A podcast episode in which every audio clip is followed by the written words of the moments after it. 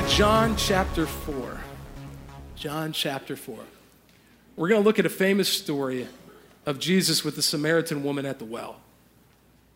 But we're actually going to really study a lot of the verses that lead up to their conversation this morning. That if we want to see people go from lost to leading, the way that Jesus enacted this in just one woman's life, I believe is going to be powerful to right where you are spiritually. As you're turning to John chapter 4, let's watch this real quick 30 second commercial together, and then we're going to get started. Let's watch this. A blindfold, mom, really? Happy graduation, sweetie. I can't believe you. Should we tell him? No, let him tire out first.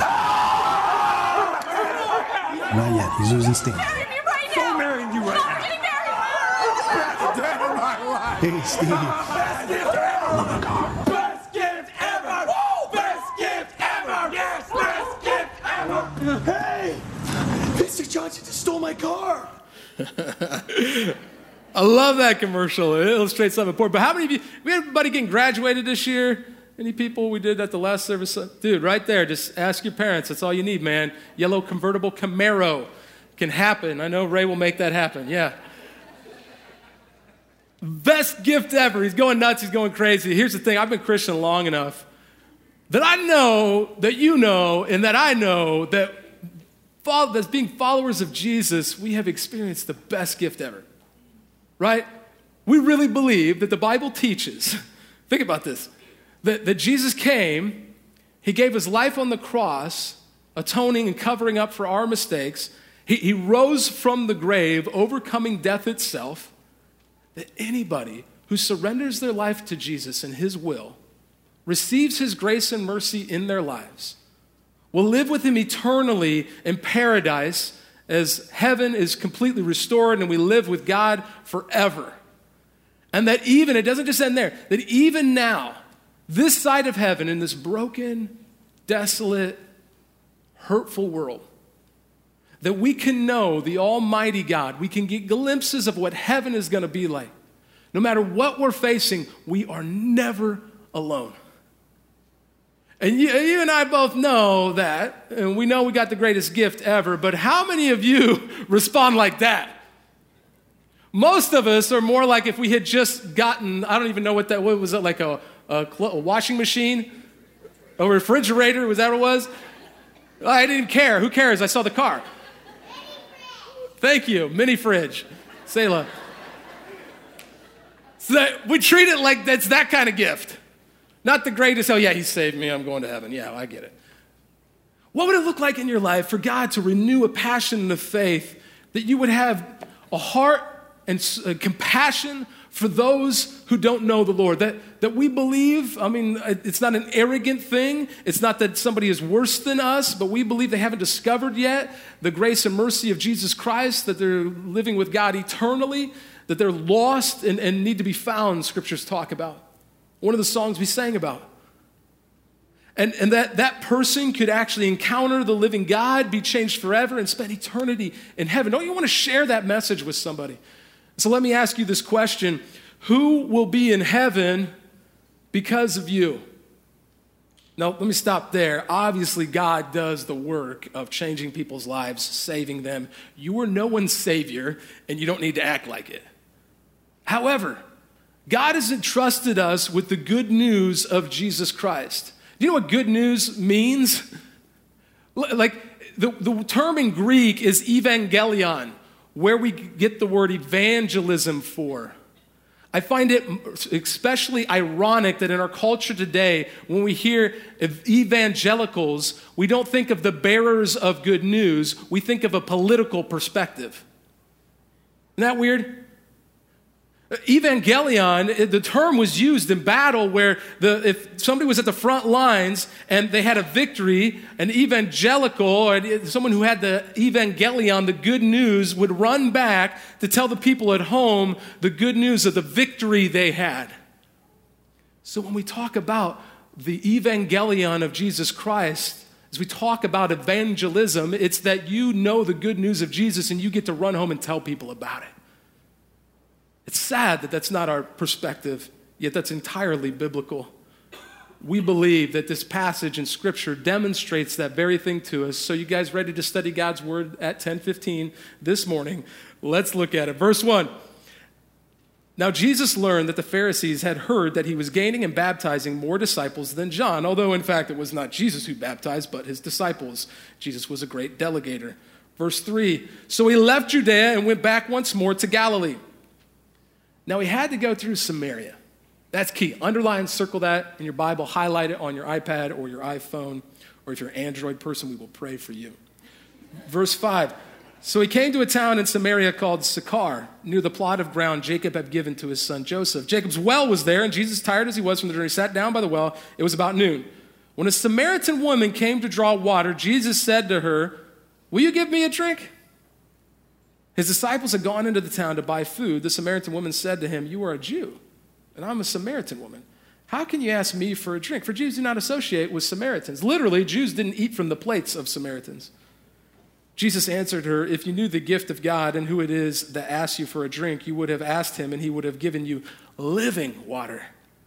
Sir, the woman said, You have nothing to draw with, and the well is deep. Where can you get this living water? Are you greater than our father Jacob, who gave us the well and drank from it himself, as did also his sons and his livestock? Jesus answered, Everyone who drinks this water will, will be thirsty again, but whoever drinks the water I give them will what? Never thirst. Indeed, the water I give them will become in them a spring of water welling up to eternal life. Will you pray with me? God, we pause this morning. Um, some drove great distances to be here with us through the rain, even this packed out service this morning. People want to be here, they desire you. Uh, the number of people who are here with us or watching online, maybe just starting a relationship with you. Many of them may not even know you yet. Others have been Christians for decades. And so we pause to do two things. We acknowledge the presence of your Holy Spirit with us right now. And then wherever we're at spiritually, God, we ask that you would speak to our souls. Help us to draw near to you this morning. We pray this in Jesus' name.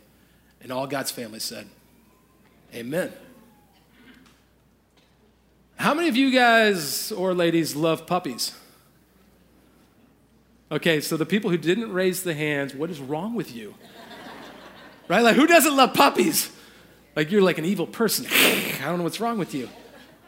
You notice, uh, I'm just kidding, that was a joke. Don't take it too seriously. Like, yeah, I know some of you out there noticed that I did not ask, do we have any cat lovers out there? Because we only have godly people at this church. And, and pray for all you cat. No, maybe you're a kitten person. I don't know what you are. My wife, she's a bunny person. She loves those little cute bunnies. She thinks they're so wonderful. I, I want to confess a, a couple things. It's always good before you start preaching to confess some things, get them off your chest. Number one, um, uh, I am not a good pet owner, and I need to confess that to you. Not because I don't love the animal and treat it extremely well, I do those things, uh, but because I have no clue how to potty train an animal. Anybody with me on that? And there is this thing, this little repetition I have fallen into in my adult life twice, where I made the mistake of looking at cute little adorable animals and right a month after planting the church, Mercy Road, five and a half years ago, I took my wife into Uncle Bill's up in Fishers. Have any of you ever been there? This isn't a promotion for Uncle Bill's this morning, but I went in there and just see all these cute little animals.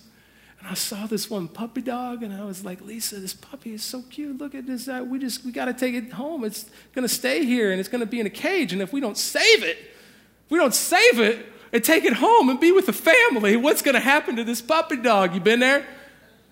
And the next thing you know, you're selling out all this money to take this animal home that now you have to care for and potty train. Confession again, both uh, that and the rabbit that I saved from a farm up in northern Indiana. Two years later, we gave both of them away because we couldn't potty train them and they were stuck in a certain area of our house and we wanted to free them. How many of you can identify just a little bit, not maybe with being a bad pet owner, but with seeing that cute little animal and you just had to take it home with you, save its life? I want to tell you, I was thinking about um, things that we find desirable. And I wonder why it is I walk in and I see this cute thing, and that same type of love and compassion when I see people, sometimes it ain't there. Would you agree? Do you find it the older you get, sometimes to love people and have compassion for them, not more, but less? And yet, the heart of the good news of Jesus and the, the Gospels is not just about saving an animal, that we actually believe the eternal soul of a human being is at stake here. And that we have the best gift ever to tell them how to come home eternally. And I find I want to have that type of tear filled love and compassion for those who don't know Jesus yet. You been there?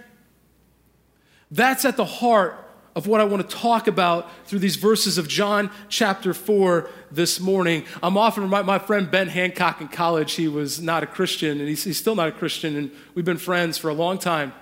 And he used to tell me, Josh, shouldn't you be trying to save me or something? Right?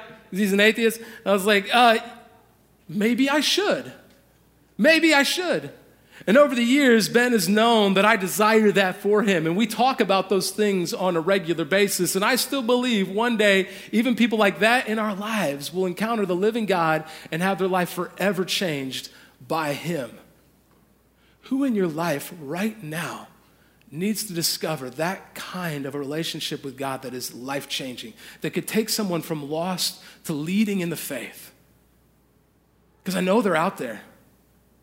And if I had that compassion compassionate desire like I did for a cute animal, and I had that for a human being, I would walk towards them rather than away from them, wouldn't we? So, very quickly, I want to give you three steps to bringing someone to heaven with you when all is said and done. And the first step is this to be friends with sinners. Be friends with sinners. Well, as Christians, we spend a lot of our life trying to avoid sinners, and yet at the heart of following Jesus is to actually be friends with them. Jesus, when he was on this planet, he was constantly uh, friends with sinners, right? Like Zacchaeus up in the tree, the tax collector, nobody liked him, big sinner. He befriended him, went and ate with him. He takes in, in, the Gospel of Matthew, he takes the disciples, which is basically like these teenagers, like a youth group, and he takes them to the most sinful place on the planet, to the very gates of Hades itself, essentially, where there was pagan worship of the god Pan, and in that environment teaches them his ways. Like, if you want to follow Jesus and you want to avoid everything in this world, you'll never see God fully use your life. We should purify our lives, but we should do it in a way that leads to us befriending sinners. And so I want to look at those first four verses, beginning in verse 3 with me in uh, John chapter 4. It says, So he left Judea and went back once more to Galilee. Now he had to go through Samaria. another translation talks about that he heard that he needed to go this direction. And he's going to walk through Samaria. Now, that may not mean much to you and to me, but going through Samaria, that's where like the bad people lived. Samaria was the people who used to be Jewish, rescinded the faith, started worshiping pagan idols, marrying all kinds of people, having all you ever hear of Queen Jezebel in the Old Testament? Like that she was a Samaritan. She was from she was a queen of Samaria. That those were the types of people that caused them to get in the predicament they found themselves in, where now the Roman Empire had invaded them, they had lost their land in Jesus' day, they had lost everything. It was because of those people. And yet Jesus takes the youth group with him and decides to walk through Samaria just so he'll end up having one conversation with this one woman. What would it look like for you to walk towards people rather than away from them and befriend even the most broken people in this world? That's what happens in this passage. There's a great short book by uh, Pastor Bill Hybels called Walk Across the Room, and he talks about one of the, the, the most brave, courageous things you can do that's also very simple is simply to walk across the room to have a conversation with somebody rather than avoiding or walking away. We'll often talk about when we see our neighbors outside, dude, instead of doing like most of us do, which is do this, right, so that you don't have to talk to them. What if you actually walk towards them? You don't talk their ear off for half an hour, but you get to know them. You befriend everybody in your, in your sphere of influence. That's what happens here in this passage. It goes on in verses 5 through 9 again. Read it with me. It said, so he came to a town in Samaria called Sychar, Sychar, near the plot of ground Jacob had given to his son Joseph. This used to be a place where God resided, and Joseph's well is there. Uh, excuse me, Jacob's well is there. It's a literal well. I think I've got a picture of Jacob's well. Jacob's well was there, and Jesus, tired as he was from the journey, sat down by the well. It was about noon. That's what it, the, it's been built up around there, but this is a literal archaeological place where Jesus encounters this woman at the well. And he's going to break every barrier to have this conversation. He's going to break the gender barrier, he's going to break the ethnic barrier, he's going to break the socioeconomic barrier. He talks to a woman. That was bad enough in that culture. He talks to a woman who was also Samaritan and he talks to a woman who was very broken, as we'll find out in her life. He puts himself in a place where he could have been socially outcasted by people. And that was culture's problem, not his, right? And so he takes a leap of faith to go walk to the well and have a conversation with this one woman. It says in Jeremiah 7:23 in the Old Testament, "But I gave them this commandment: Obey me, and I will be your God, and you will be my people. Walk in obedience to all I command, that it may go well with you. What's it look like when it comes to following the twofold mission of Jesus Christ to help those in need and to share your faith? What does it look like to be obedient to Him in that? Some of you are going to go, dude, I, I am, dude, I am not an evangelist, right? I am not the Apostle Paul. I'm not going around the Roman Empire telling people about him. I'm going to come back to you in a second at the end of this morning's message because I believe that each of us can actually live out the things that we're talking about here. And so, number two, if you're taking notes and you want three steps to seeing somebody go to heaven because God uses your life, number one, be friends with sinners. Number two, follow God's prompting and speak up. Follow God's prompting and speak up. You see, in verse 3 in John 4, he goes to Samaria because he knows and he hears that's the way I should go. He's going to follow where his heavenly father, where the Spirit is leading. And then when he gets the opportunity to say something in verse 7, look at verse 7 again with me. When a Samaritan woman came to draw water, Jesus didn't walk away. He did not not say hi. He didn't begin to think judgmental thoughts in his head. Instead, rather than looking at the differences in their lives, he says, Will you give me a drink? And a simple question that seems unimportant to us in that culture was incredibly groundbreaking. He's going to talk to the woman who is also a Samaritan that you're not supposed to eat from the same dish of, and he's going to ask her to draw water for him. He's going to befriend a sinner. He's going to follow uh, the Lord's promptings in his life. So let me ask you this question Are you willing and ready?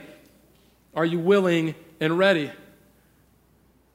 Because here's the thing like what Chad Lunsford talked about a moment ago, that he was an atheist that had never been to church his entire life, and one person went outside their comfort zone just to invite him to a worship service, he ends up having not just faith in Jesus Christ eternally, he goes on to start churches, work at churches all over the country, lead all kinds of people to faith in Jesus Christ. What do you think he could do with you, and what do you think he's going to do with the person that you lead to Christ? And all it begins with are we willing and ready? And it's not this weird thing that we turned it into where, you know, it's either angry bullhorn guy is the only way to do it, or it is, I got to make this like weird, awkward conversation where I'm sweating and you feel awkward and I feel awkward. It's just normal. If God has changed your life and you've received the greatest gift ever to turn to somebody, just start talking to him, man. It's that simple. And you don't have to make it weird. If it gets weird, say, sorry, I didn't mean to make that weird. I just love Jesus. Right? Like, it's, it's normal.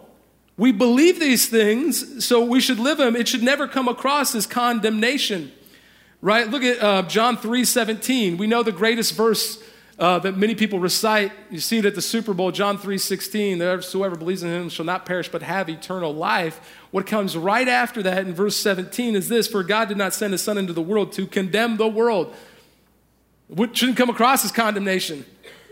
Instead, but to save the world through him. And so are you doing a couple of things. I want to read, Paul writes to the church in Colossae in chapter 4, verses 3 to 6, and pray for us too, that God may open a door for our message so that we may proclaim the mystery of Christ for which I'm in chains. Pray that I may proclaim it clearly.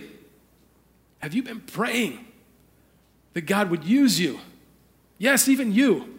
Even those watching online this morning, to be used by Him to lead even just one person one person within your lifetime to faith in Jesus Christ.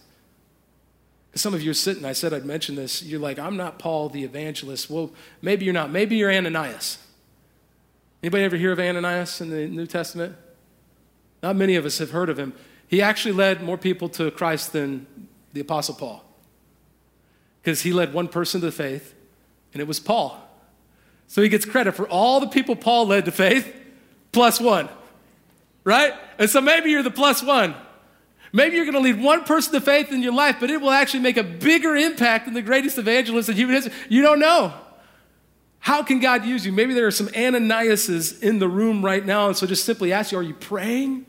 As Paul tells the church in Colossae, that he would speak the, the message boldly and clearly, succinctly. Maybe this morning you need to write on the back of a connect card and begin to pray, pray, pray, pray that God would use you. And you say, I don't know how to do that. I, am going to go to the part of the 3D living. So I want to share this. I didn't get to share this at the last service. And, and I think this is really great. Bill Hybels writes this in that book. I said 3D living and the three steps towards uh, actually walking towards people, walking across the room. Number one, develop friendships. And as I said, are you walking towards people or away, or are you cocooning, or are you connecting? Which one are you doing in your life right now? Then to discover stories and discern next steps. You don't have to win somebody over with your great presentation of the gospel day one. All you got to do is love people, and they're going to see Jesus alive in you.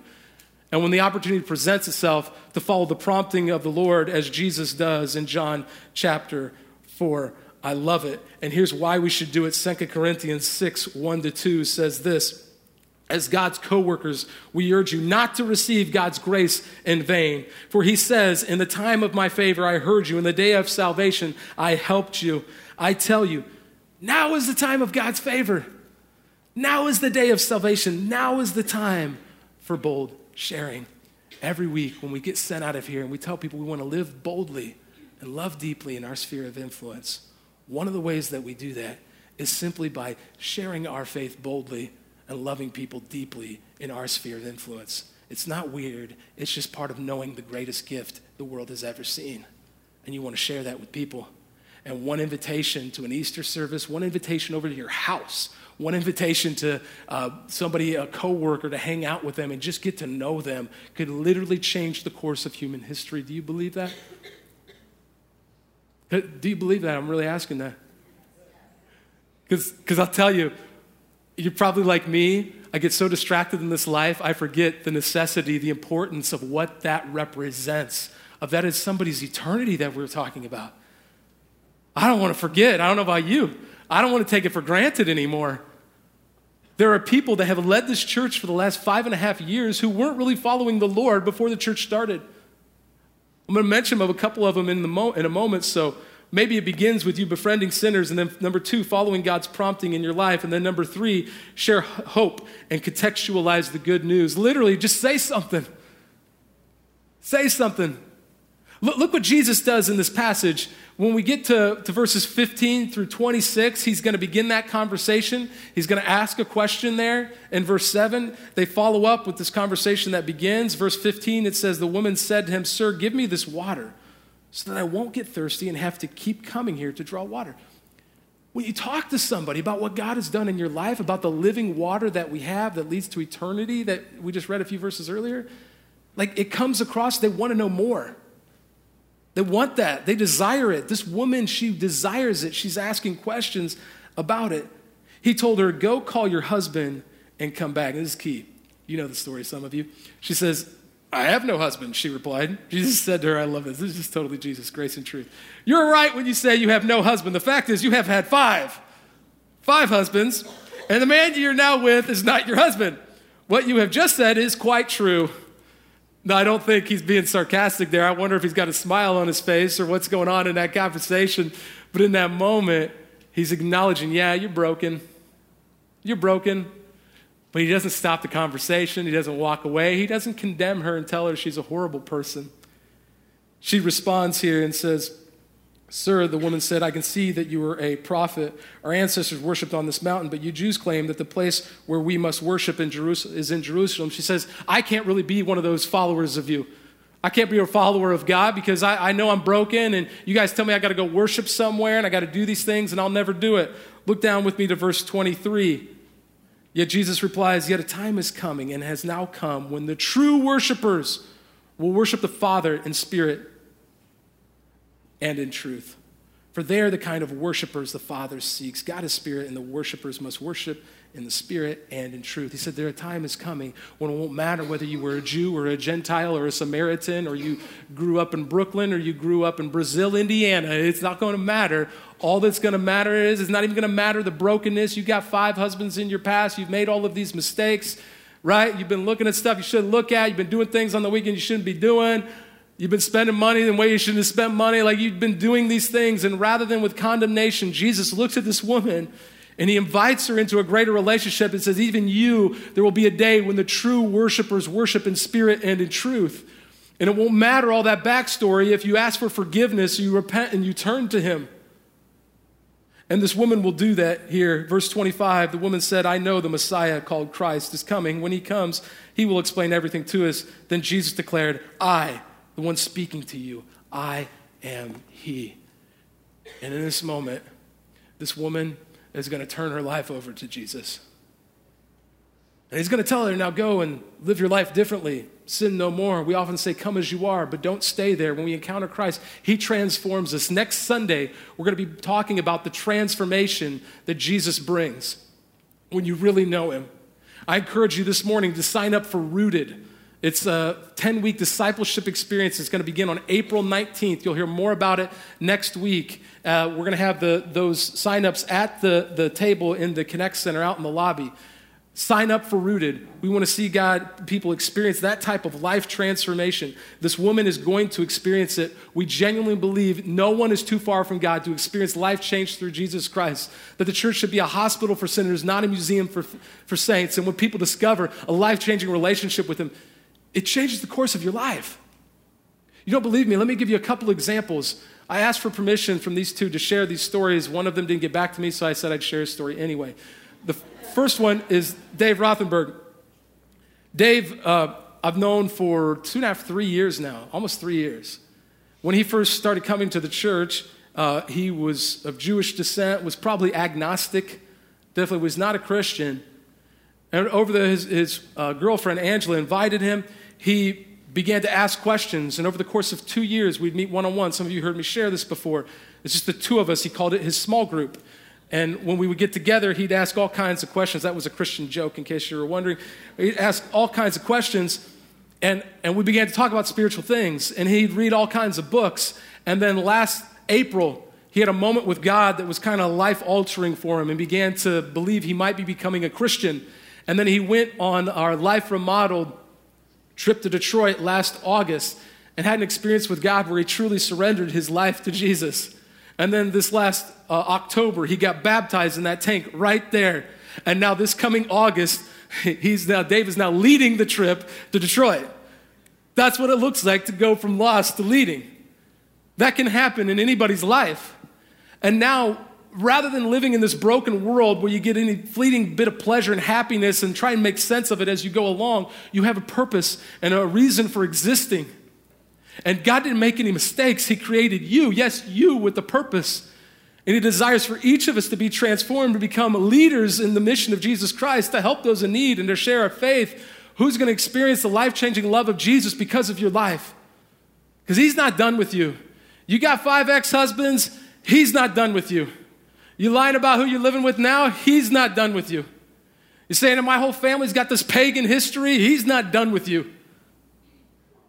He believes your life can be forever changed.